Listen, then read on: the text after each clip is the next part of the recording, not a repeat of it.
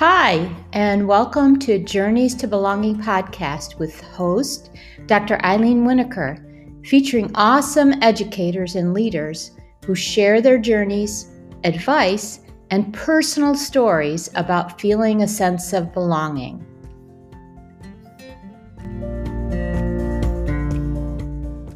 Hi, everybody, and welcome to another episode of Journeys to Belonging.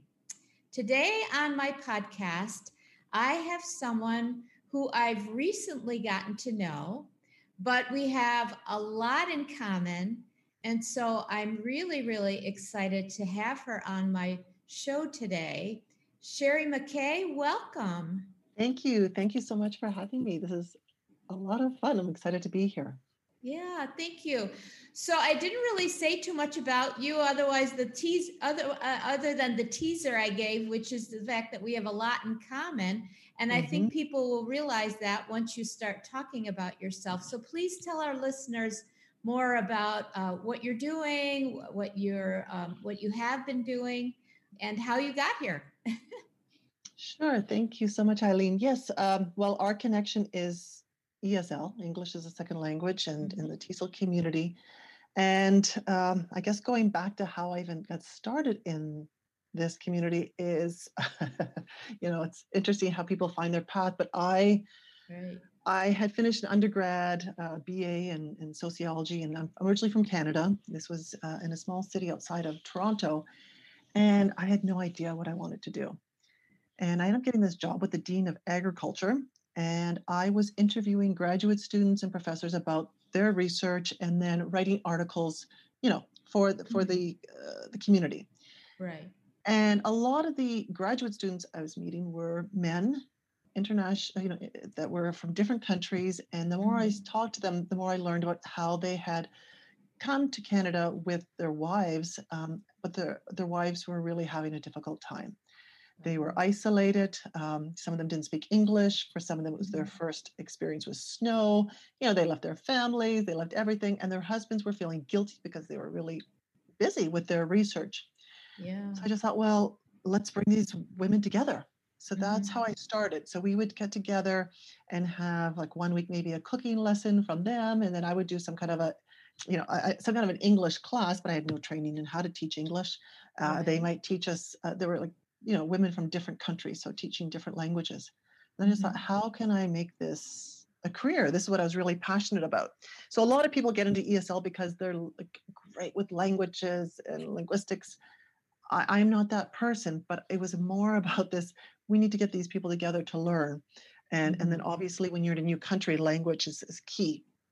So i went and got my BEd and then my first job was in Toronto with a program called LINC, which is Language Instruction for Newcomers. And I taught uh, English to, uh, I mean, I was in a, uh, in my neighborhood, I had students from all parts of the world. Mm-hmm. So new immigrants and refugees. So I had students from Japan and Guatemala and Afghanistan and Korea and uh, different parts of Africa. It was, I loved it. I loved that um, position. And then got married, and we moved to Riverside, California, which is in Southern California. And I okay. worked here at uh, in the University UC Riverside in international education programs, in teaching, in teacher training, and program development.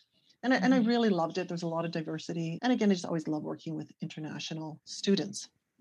Right. Then in 2012, we moved to Albuquerque, New Mexico. And in Albuquerque, I got involved with a program called the Refugee Well-Being Project. And this is out of the sociology department with Dr. Jessica Goodkind. Mm-hmm. And this study's been going on for a number of years. And what they do is they interview all new refugees to the area. And they're either part of the control or experimental group. Mm-hmm. Any participant um, has access to any therapy if they need that, if they're if they're really in, you know nice. suffering PTSD, all of them have access to that. But uh, what they do is they're then partnered with undergraduate students. So they have a class that um, that's for two quarters, and the students learn about the countries where the refugees are coming from. So at oh, that oh, nice. time, they were coming from Iraq, Afghanistan, and um, Democratic Republic of Congo. Mhm. And so they learn about those countries, they learn about the resettlement uh, program. And that's when I learned about the whole resettlement process in the US and really the little support that newcomers receive. Uh, I, I couldn't get over it. So, you know, I, three months, uh, three months of support from the government, you know, having to pay back their their flight, their plane, their plane tickets. That's a loan, and you know, just getting started up. So, the undergrad students eventually, so they learn learn about all these um, all these steps to the resettlement process, and then they're partnered up, and they're the advocate for a family. So, for example, you know, one family had a couple advocates, one for the parents and one for the three kids. And the one, two of the children had, one had severe physical disabilities. The other Mm. um, also had some, um, we'll say, learning disabilities. And then they had this other boy who was like this soccer star. And so the advocate, what she did for him was she got him, you know, cleats and everything he needed to join a local soccer league. And eventually he was uh, spotlighted, and and people made sure that he was able to get into this elite um, league. Wow. and he was only able to because of that connection with that student. And what we did so there were a lot of aspects to this. So the students were doctors in iraq who needed to go back and do certain testing. They helped with that uh, helping the kids with their school. And Mhm. we would meet once a week in a learning circle. And the learning circle was um, a time to share and to learn and the advocate and the so the kids had their own program. I was with the, i did the i worked with the kids one year the second year with the adults and with the adults they'd have different themes. So maybe um, i remember like the one family they wanted to, to understand more about parenting and disciplining in the us and what was appropriate inappropriate. And so we had interpreters and and had a discussion around that. We had discussions Mhm. around healthcare, around you know, Martin Luther King Day. We celebrated together and talked about the importance of that here in the U.S. Yeah. So uh, just a lot of sharing. I, I, loved this model. And Mhm. then in 2015, I moved back to Riverside. And uh, a week before I had moved back, a very dear friend of mine, uh, Celine Nielsen Yildiz, had moved back. And Celine Mhm. had lived in Des Moines. Um, she, I, we met in Riverside. She had lived, lived in Des Moines, worked with a resettlement agency there, and then was teaching at a university in Eastern Turkey. And she was teaching uh, the year when many Syrians were crossing over into Turkey and Sure. um, very close to her university, there was a large refugee camp. And she she started getting involved there. So anyway, she did a lot of work there. She continues to do work there. She came back, and at that time, exactly at that time, there was that photo of that drowned boy, um, the Yes. Syrian boy, and Mhm. the, you know, the soldiers picking him up. And so we were just like, you know, what's going on, and what can we do?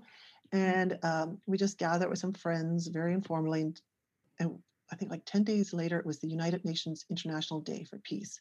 So we said, let's have a peace walk. So with that peace walk, we started an, our organization. Uh, we co-founded Globally Connected, and Globally Connected, the mission for Globally Connected was to promote community building in order to support refugees. Okay. And um, I worked with Globally Connected up until just uh, a little over a year ago. And with Globally Connected, one of the main programs was our ESL class. Mhm.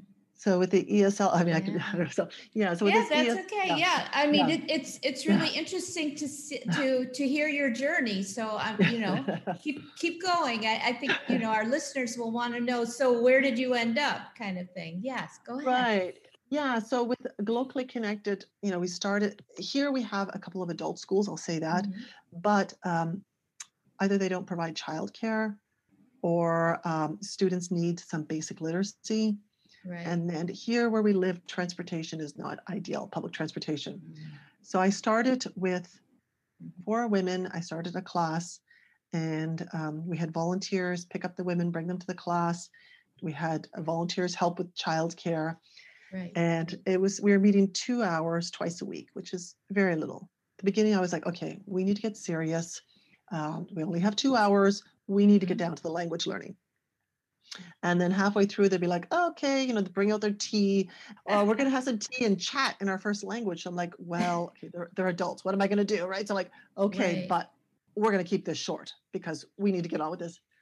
And then after some time, I realized, oh my gosh, like they were sharing so much at that time and how Mhm. important it was for them to come together, for them to come together with, you know, people from their own country and that could speak their language, and then with the volunteers.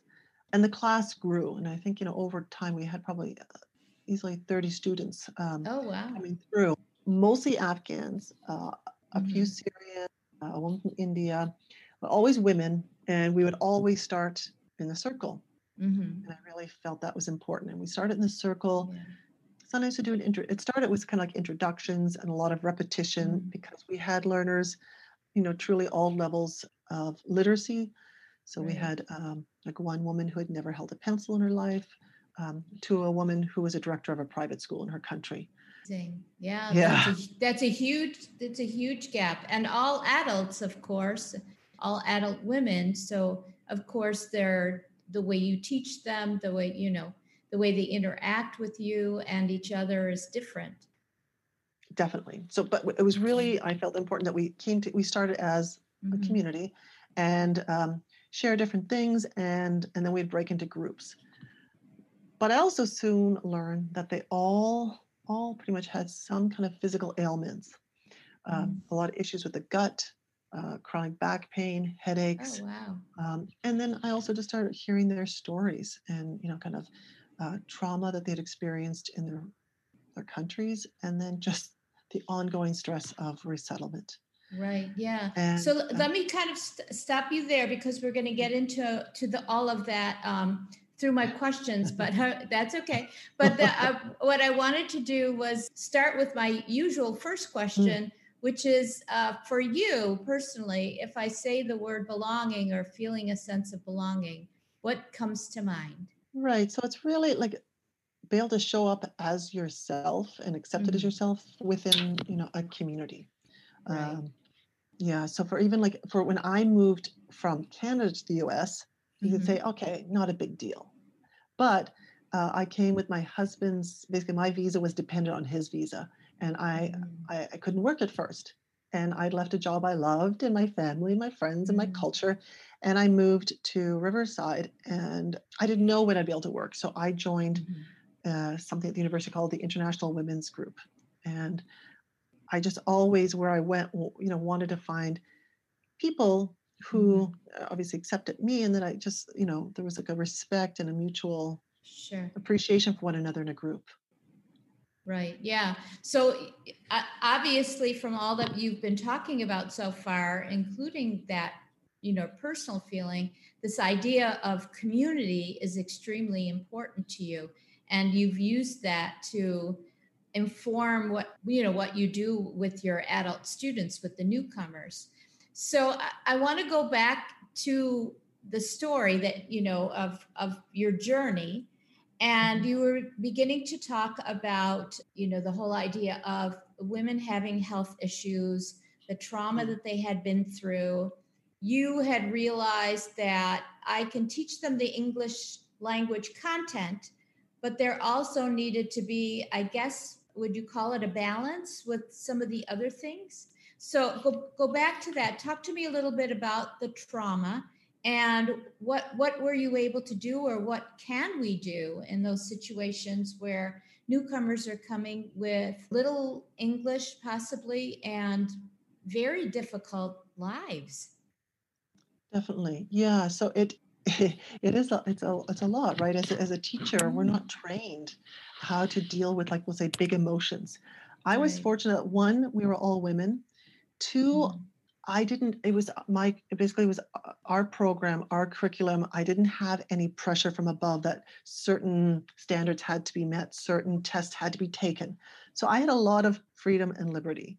Um, Mhm. and in saying that, we really gave the women the space, and I felt um, to to emote honestly when they needed to, Mhm.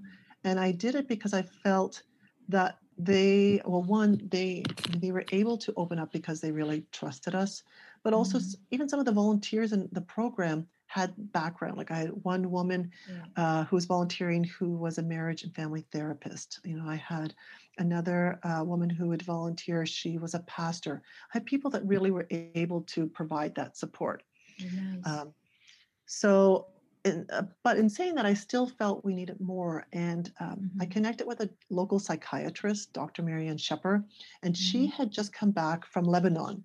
She was due, she Oh. had gone, I think she's gone two or three times now, and Mhm. working with a group of Syrian women. And she continues to do teletherapy. And then she found out there was something happening locally. So we connected with her Oh, and she came to yeah she came to our class um, over i think it was like 10 months she'd Mhm. come once a month and provide strategies around coping with stress Mhm. and and you know kind of talking about the brain and and, and what happens when we're under you know a lot of stress um, we did meditation uh, she brought in like we we connected to the the senses you know we did this whole thing around smelling different things and you know Mhm. really opened up. And for the women, it was extremely powerful. Um, Right. And there's a few things. One, they were just really grateful for these strategies, like you know, and we, and and actually we also did something called the O'Connor really uh, resiliency scale. So we did have the women do this scale at the beginning and how they felt they were coping midway through at the end. Oh, Um, that's interesting. That'd make a great study. Yeah. yeah, yeah. So we haven't really actually done anything formal with Mhm. it um, yet, but we just wanted to, and obviously, and the, and the most important thing at the beginning was to show these women, like, oh my gosh, like you're Mhm. incredibly resilient and strong, uh, and not, you know, just for them to even recognize their own strength because sometimes they didn't see that. Um, Right. that was really powerful. Um, Can, can I ask you for that resiliency study? What are some of the things that they ask or they look for? Um, you know, we use the word resilience, but I don't know that we all understand exactly what that means, especially for newcomers, those who have come out of difficult situations, as especially as adults. Um, they're, you know, it's not as easy for them to bounce back. So, in terms of resilience, because obviously midway through, if you did it at the beginning, midway through, and then at the end, you could see changes. So first, you know, what what does that look like? What does the resilience look like in terms of you know practical kinds of things? And then what did you notice in terms of the interventions that you did? I guess they were interventions, right? Um, Right. For the women to see uh, if there was value for those interventions. Right. So I honestly I can't remember the exact like you know the wording, but it was kind of just even like uh, it was like a giving yourself a rating uh, on how Mhm. well you were able to even kind of like bounce back after certain things happen in your life. Um, Sure. How how confident you feel in yourself. Mhm. Um, I can go and look at the resiliency scale, but I will say qualitatively what we gained was like you know you know talking to the women Mhm. different things. Like one woman was going through an extremely stressful situation. She'd been in a car accident, and I and Mhm. I knew that um, you know they had also talked about what they did for themselves, right, um, to Mhm. take care of themselves and their their emotional well being. And so I knew that prayer was important for all of these women, and especially for this woman. And so I honestly I kind of assumed she was going to say that. Well, I, I'm praying a lot, and but she said, you know, I've been I've been breathing. I'm like, what do you mean? She's like, Oh, oh, like Dr. Marianne taught us, take deep breaths to oh, sit and wait before I just say, you know, just, and then another woman said the same thing that she started in the morning. She would wake up, go to her balcony, and just really take in deep breaths and kind of Mm-hmm. uh, and give gratitude for the the start of a new day. Really powerful. The other thing, the, actually, the one thing they said that was, I guess, most transformative for them was when Mhm. Dr. Marianne, who they saw as a successful, professional, educated woman, Mhm. shared her own challenges. When she shared her own vulnerability, her Oh, own struggles, and how she got Mhm. through them. And they're just like, oh, that's something we just don't do that, right? We as a, as a we you know you've got to always be strong. And oh, so, wow. so yeah, you have to appear that way, right? mhm. Yeah. so that really allowed them to feel like, oh, I I can also share Amazing. and open up. Definitely could see a, a, a huge change with them. Big aha moment for them. Yeah. For sure. And even uh, before Dr. Marianne uh, started Mhm. coming, honestly, coming together as a community was Right. huge. Right. The one thing we did in 2019 was we we connected with a, a nonprofit that's a literary organization here, and they sent um, a facilitator to, for the women to write poetry once a month and to share their stories. So, as I said, some of these Oh, women nice. very limited English, but there was always because it was a multi-level class, Mhm. we would have them maybe just tell their you know their story their poem and their friend would write it in in pashto or farsi and then we would translate it okay we did that with the women and with our vol with the women with the students and the Mm-hmm. Because we re- we're a community right? The, the the community involved all of us. Right. and it, you know i said at the beginning of this of the book that the volunteers some, some of them were more hesitant to write the poetry than the women. So a woman who has no literacy skills you asked her to write a poem and she was all about it. So i don't know if i can share a poem but it kind of also talks to what we're talking about here. Mhm. um, Sure. so the book is called um, the stranger is my friend Okay. and uh, this was a poem written by six of the women Ziagul, Okay. Farishta, Nazreen, Adila, Mabuba, and Famida. Go ahead. Write, um, When I came to this strange country, this strange place, every day I'm so upset. The tears flow on my face. I miss my country and my family and my old home. My eyes stay red with crying. I feel so alone. When suddenly I think about how hard and difficult this all is, and a person appears in front of me, just like this, and changes my sadness and makes my pain pass.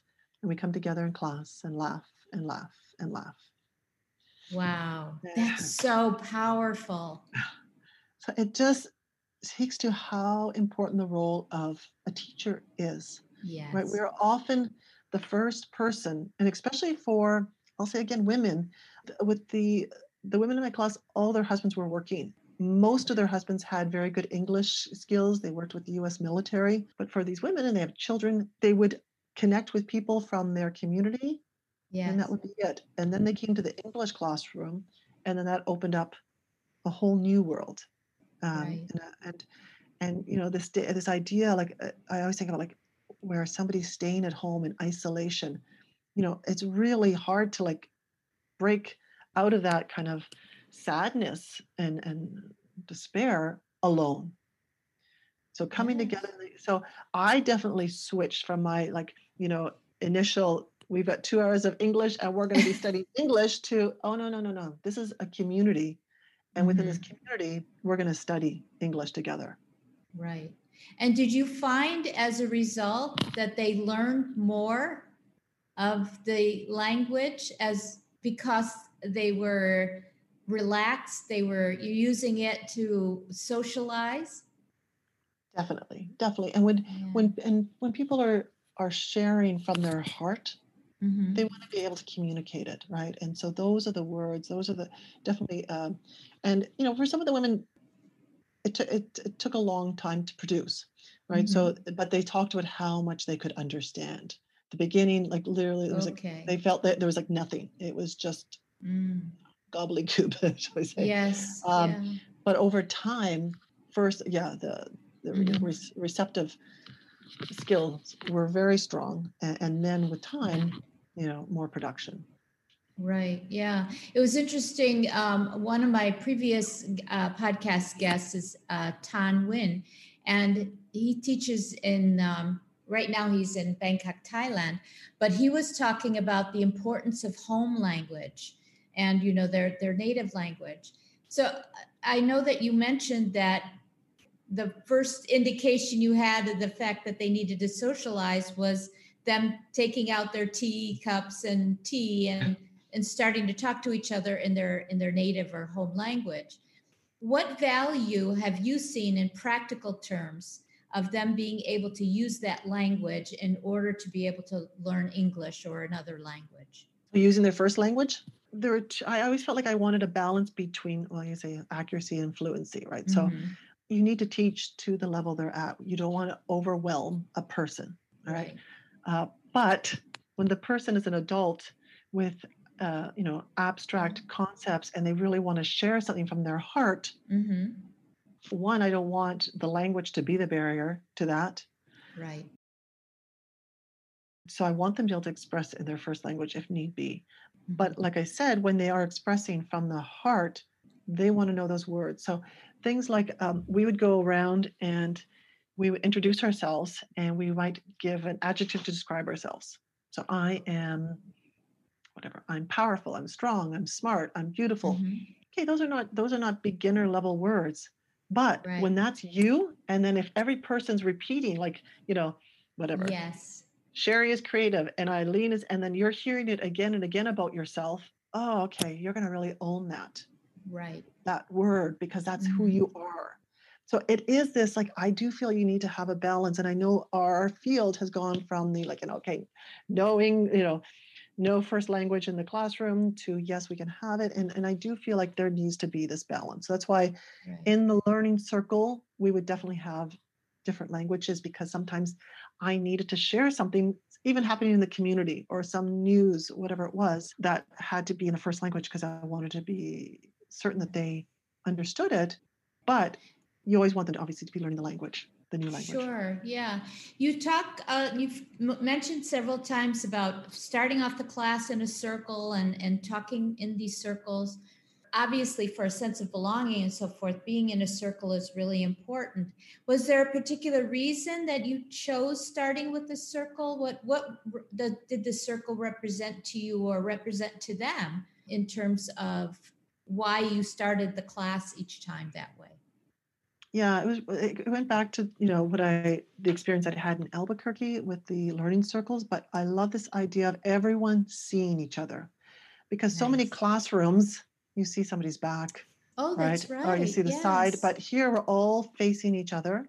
right. Um, you know, there's uh, there's an openness to that, an openness in your Mhm. body, and um, so just yeah, seeing each other, and that we all start together as a community, right? Mhm. We are a community, uh, and we really want to see you and hear from you Yeah. and then okay and then we can like break into the groups and and then get down to the language learning but this circle is a powerful way of really everyone being seen and heard.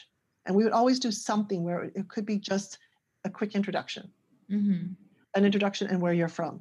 An introduction uh, you know where, where you live now. Sometimes a circle was I was kind of this maybe as a segue into you know what my where my passion has led me is is really creating a, a community for teachers. We all there's you know, there's a lot of talk now around trauma informed practice Yes. right looking at the whole learner social Mhm. emotional learning Mhm. and i really feel that this is key and starting in the circle i think is part of it right it's part of this that Absolutely. you're, you're community you're not it's not it can't just be about the academics because right. when my students walk through the door i mean it was very difficult for them to get right to the language learning Mhm.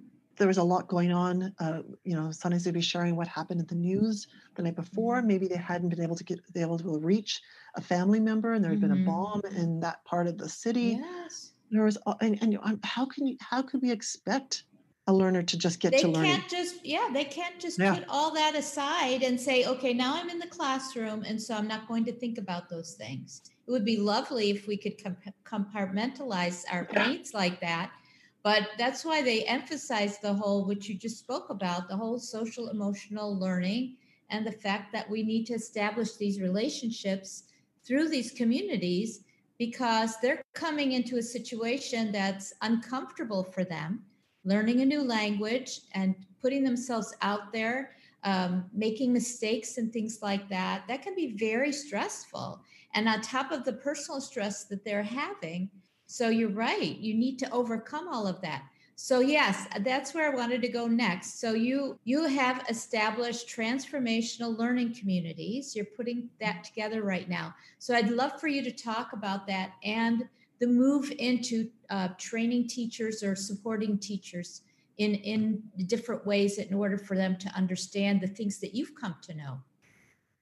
Right. eh, Like I said, I, I I've been so fortunate to work with people like Dr. Marianne, uh, with the literary facilitators, and I see the power of this, right? And like I said, my my always my thing has been, and I think of people in isolation, I just I want to bring people together.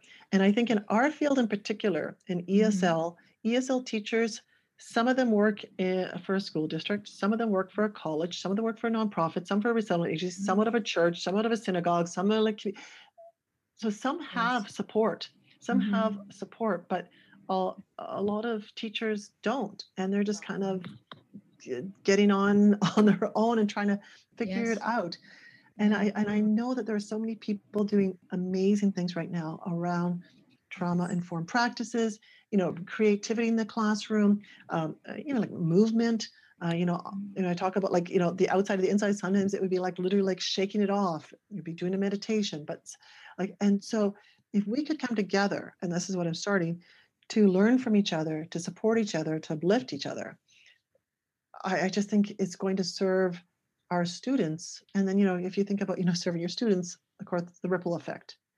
Right. But really, always everything comes down to ourselves also, right? Mm-hmm. And so if you're a giver, and that means if you're a teacher, you're giving a lot. So also it's like, you know, taking care of yourself.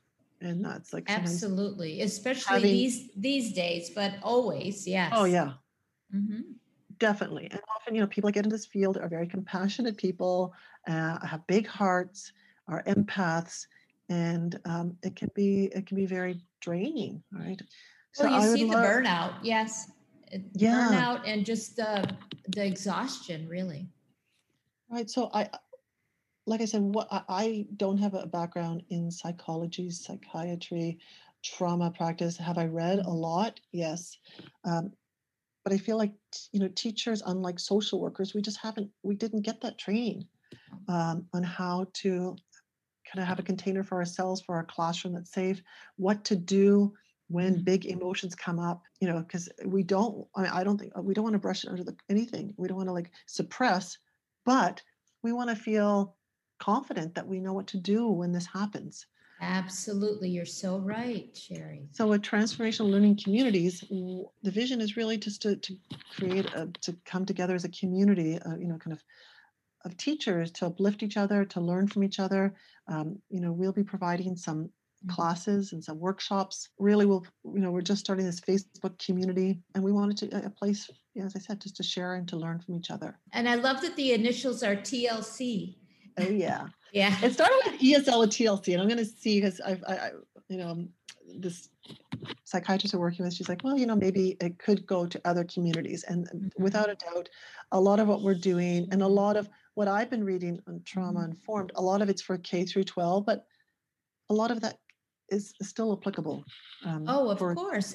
And you've been yeah. using it with adult adult women students, right? Yeah. So yeah. you know that it works.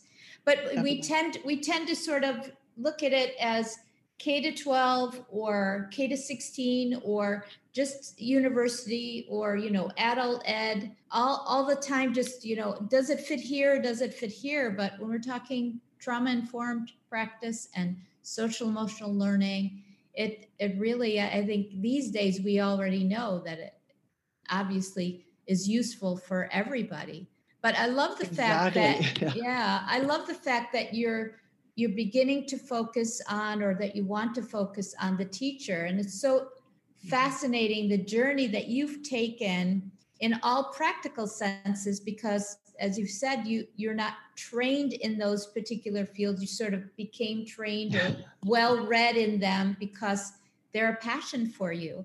And as far as somebody looking to see where passion our passions can lead us, uh, they can lead us to really amazing things. And sometimes we have to think about, okay, I may not have the degree, but in many ways i'm still qualified or i'm going to connect like you have mm-hmm. to people who do have the qualifications and figure out how we can network and work together to make that happen so tell me a little bit more i know that you're just started starting to work on tlc as a as a project as as something hopefully for the future what do you hope that will look like what are the things you're working on right now and um, can our listeners get involved in any way yet? And if not, when can they get involved with what you're doing?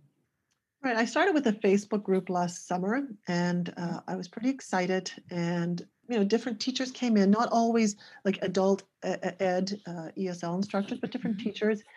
But at that time, honestly, there wasn't a lot of traction. And I feel like teachers were like, they were getting geared up for the fall. Um, they were overwhelmed. And then, and honestly, then I had a uh, something personal uh, happened that it took me away for a number of months. Mm-hmm. So that Facebook has been kind of sitting dormant, but I want to start that again uh, with Dr. Marianne and um, her daughter Julie, Dr. Julie Estrella, who's mm-hmm. also a therapist. We're going to do a master class we don't have a date yet, but we're looking at the beginning of April for teacher burnout, um, which sounds so. Oh, but um, you know, we we hope to like think about like more that the the, the ignite, you know, that, that spark that's still Mhm. there. You're going to ignite that. Right. Um, I kind of want to take from more of a an abundance rather than a lack um, yes. sense of of lack place. Mhm. So teachers are struggling. I know it's near the end of the year, but This is a perfect time, I think. Yes, I think this is a perfect time. I don't know if you've heard of Clubhouse. I haven't really been able to jump on too much, but that's another possibility. Although Facebook seems to be really popular with educators, but Clubhouse seems to have been getting a lot of traction also. But if you already have your yeah, but if you already have the you know the Facebook group, you might want to Well, and I that know that all, yeah, uh, Facebook people, you know, not everybody's crazy about Facebook, but at this point, this is a platform. And I'll say, um, just to share a funny story from TESOL 2019, I hadn't gone to a convention for years. I went on the last day. There was a session, something like mindfulness in the classroom or whatever it was. I was like, okay, perfect. This is exactly what I'm interested in. I Mhm. go, I don't know, there might have been 50, 60 people in the room. We're waiting, waiting, and the presenters never show up. Oh, how awful. Oh, that Like, happens heck? sometimes. Yes, Right. that's oh my but then I'm just looking around. I'm like, I bet you people in this room have something to say. So I, I just, I, I don't know. I got inspired. I Yay got for up. sharing. Good for you. So I'm like, okay. I said, like, you know, kind of share what I was doing in my classroom. If other people, and so people got up and they were sharing books they had written, um, you know, things that I had been doing. And then out of that, a few of us continued the conversation after, you know, these conventions, people get excited. And then uh, the one woman who seemed to be the more tech friendly one, she's like, I really don't like Facebook. Let's start a Yahoo group. So anyway, needless to say, the Yahoo group fell flat because it is just not user friendly. It's No, not. it isn't. So for for now, Facebook, I, I have been invited to Clubhouse. Um, Mhm. I've been I have been hesitant just because I think, oh my gosh, more social media, and do I want to Mhm, step into I something know. else? But but I am intrigued, and and Yeah. yeah, who knows? Whatever's going to be the easiest way for teachers to connect and for it to be meaningful. I, I the last thing I want to do is to have something that's like, oh gosh, this is something else I'm part of. No, I want this to be, oh my gosh, this is something I'm part of, and this is alleviating my stress, or it's like giving me some ideas, giving me some I, some excitement to uh, to use Yes. this strategy or whatever it may be in the classroom. Mhm. You know, that could be so powerful for for uh, those who are listening. Uh, I definitely want to be sure that when this episode comes out, that that's included. The the the link is Mhm. included uh, in the show notes, and that we um, continue to put that out. Are you on any other social media besides Facebook? Are you on Twitter or anything like that? No, no, but I think it's Okay. I think it's time for me to get have an Instagram account. Oh, mm. well, I don't know. For me, uh, tw- I, Instagram is Twitter? good. Instagram is good, but Twitter is an amazing Okay. platform for Okay. for professional learning networks and and professional learning communities. I highly advise it if you're going to start off with anything. I would Okay. say, yeah, definitely Twitter. But don't let me steer you. You know, and for Hmm. me, I like Instagram, but because it's so photo based or video Right. Sometimes what you're talking about doesn't necessarily have that photo attached to it and to have to create something with it. But that's just me. In all honesty, I'll share now. I, I would love to start a podcast, and I want to start a podcast. You know, it's similar to what you're doing, but it's um, Mhm. I want to bring in best practices, so people who are Right. either t- you know educators or um, researchers or Mhm. people doing other kinds of projects working um, with refugee and immigrant populations and Yeah. then what i would love to hear from is also the our students right and uh, the what what Yes. what has helped them what has supported them what has been successful for them Yes. uh, to share that with teachers because it's we have to hear you know it, it, we, obviously we just learn from each other so hearing Sure, and everybody has a story to tell, which is really important in terms of of their learning and their experiences. That would be really an awesome podcast. Yeah, because I want to know, like, when is it that kind of like they feel like they belong? Like when Mhm. like, for a refugee, like when is it? Like when when was that turning point? Because Mhm. I moved to the US, but you could say it was my choice. Right? I moved to a new country. I went through a resettlement process, you'll say. Not, not, but I mean, uh, not resettlement, but uh, you know, getting situated in acclimated home. sure Yeah. acclimated Um, to, to a slightly different culture and a, certainly a different community without your family so there were some Right. parallels yeah Some parallels, but of course, you know, I could travel back and they could come and Mhm. visit. yes But it's just hearing from everyone, um, all those, you know, so it's from the the student and the educator, uh, Mhm. and learning from each other, right so yeah that we can have best practices. That's true. Yeah, that's great. Sherry, uh, it- it's been wonderful. And uh, I hate that we're getting towards the end. Is there anything else that you wanted to share uh, with the listeners or any other advice you wanted to give them? Yes, talking about community is really important. And what the community that we foster in the classroom and that community is built on, tr- has to be built on trust. That's Mhm. imperative for, for Right. a community to, to flourish. Really, the idea that, you know, that community starting there can extend beyond the classroom. And that's what's really important, right? When the when the students feel secure and accepted in their in this community, they can branch out. So uh, in the case with Globally Connected, we did things from um, we we had our classes in a church, and that church just provided the space. Every Thursday, another organization would come and feed the homeless. And um, when we talked to the women during the holy month of Ramadan, they talked about one of the things that they always do during that time is help those more in need. Right. And so they came up with the idea of of them preparing the hot meal for the homeless. Wow. And so it was beautiful. So not to put down what they usually get, but I'm telling you, the Afghan food is amazing. So the women brought the food in. I expected that the one woman who was kind of the spokesperson, who had the best English, would go in, maybe say something to a group of predominantly men. Uh, uh. There was mostly there were a few women in there, but mostly men. But what happened was sh they all came and they all stood behind the food and the one woman did speak on their behalf her english was the best and and what they talked about was how difficult it was of course to leave their home but Mhm. that they feel safe here and that um, they're just so grateful for the community and it was just really beautiful i mean the, and, and and of course the people at the meal just loved it. So yeah. with something like that there are many layers because it's not just giving back but when we contribute that's when you're really part of a community. And I think for so many, you know, people with refugee uh, backgrounds, when they come to a new country, they do need a lot of, we'll say, stuff, right? There's a lot of like Mhm. donations for them to get their home set up. right. They need maybe donations for their kids' school supplies. They need, don- Mhm. okay, nobody likes, we'll say, handouts, but I mean, we know it's necessary, but but when they can start giving back, so they did that. Um, they made these blankets uh, that Selin, the co-founder of Globally Connected, brought to Turkey, and uh, they gave it to the some children that are in the streets uh, in Istanbul. They they became entrepreneurs, these women, and they started prepar- ma- making their own jewelry and selling them at Oh craft gosh! sales. Wow.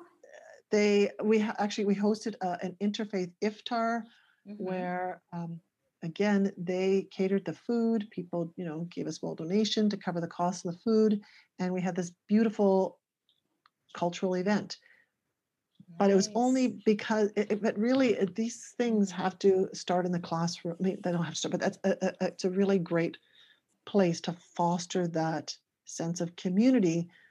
Right. and and that oh they are accepted and and it is safe. And and there's and you know especially when you're bringing in I, i'm a huge proponent of volunteer support of community connections you know we can't do every one we can't do everything on our own but also it's like it's better to have more voices and more experiences and more connections to that community because oh they know someone that you know can help out. So Mhm. definitely um and they'll also learning to to learning about other communities you know and the others are learning that there are all these different people with different jobs and people willing to and how empowering is that? And that just so wonderful for their self-esteem too for them to be able to go out to to their community and finally give back there's nothing more powerful than giving right than and then like Yeah. giving from your heart right um, not where you're like depleted but when you're really like giving something uh, because you want to That's Right. when you feel like, okay, I'm giving to my I'm giving to my community. Yes. It's not just so it's a reciprocal exchange. Yes. Yeah.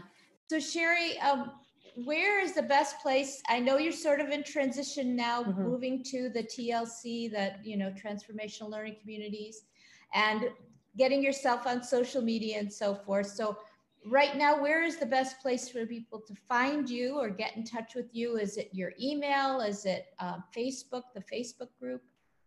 Well, definitely um, email for sure. So it's um, ESL with TLC at gmail. Dot com and the facebook group is there and they just need to ask to join and they can be part of it and that's also esl with tlc Okay, perfect. the the website will be coming soon hopefully in the next couple of weeks uh, transformational learning communities Perfect. and uh, hopefully a twitter account you've sold me you've sold me And if you need any help, let me know. Sherry, Oh, this wonderful. has been Thank you. fantastic. Thank you so much for joining me on my podcast today. it has truly been a pleasure thank you Thank you for listening to today's episode. If you're inspired by what you heard, be sure to subscribe wherever you listen to podcasts. For more information about belonging, check my website, Journeys to Belonging, that's journeys number two belonging, dot webstarts.com. See you next week.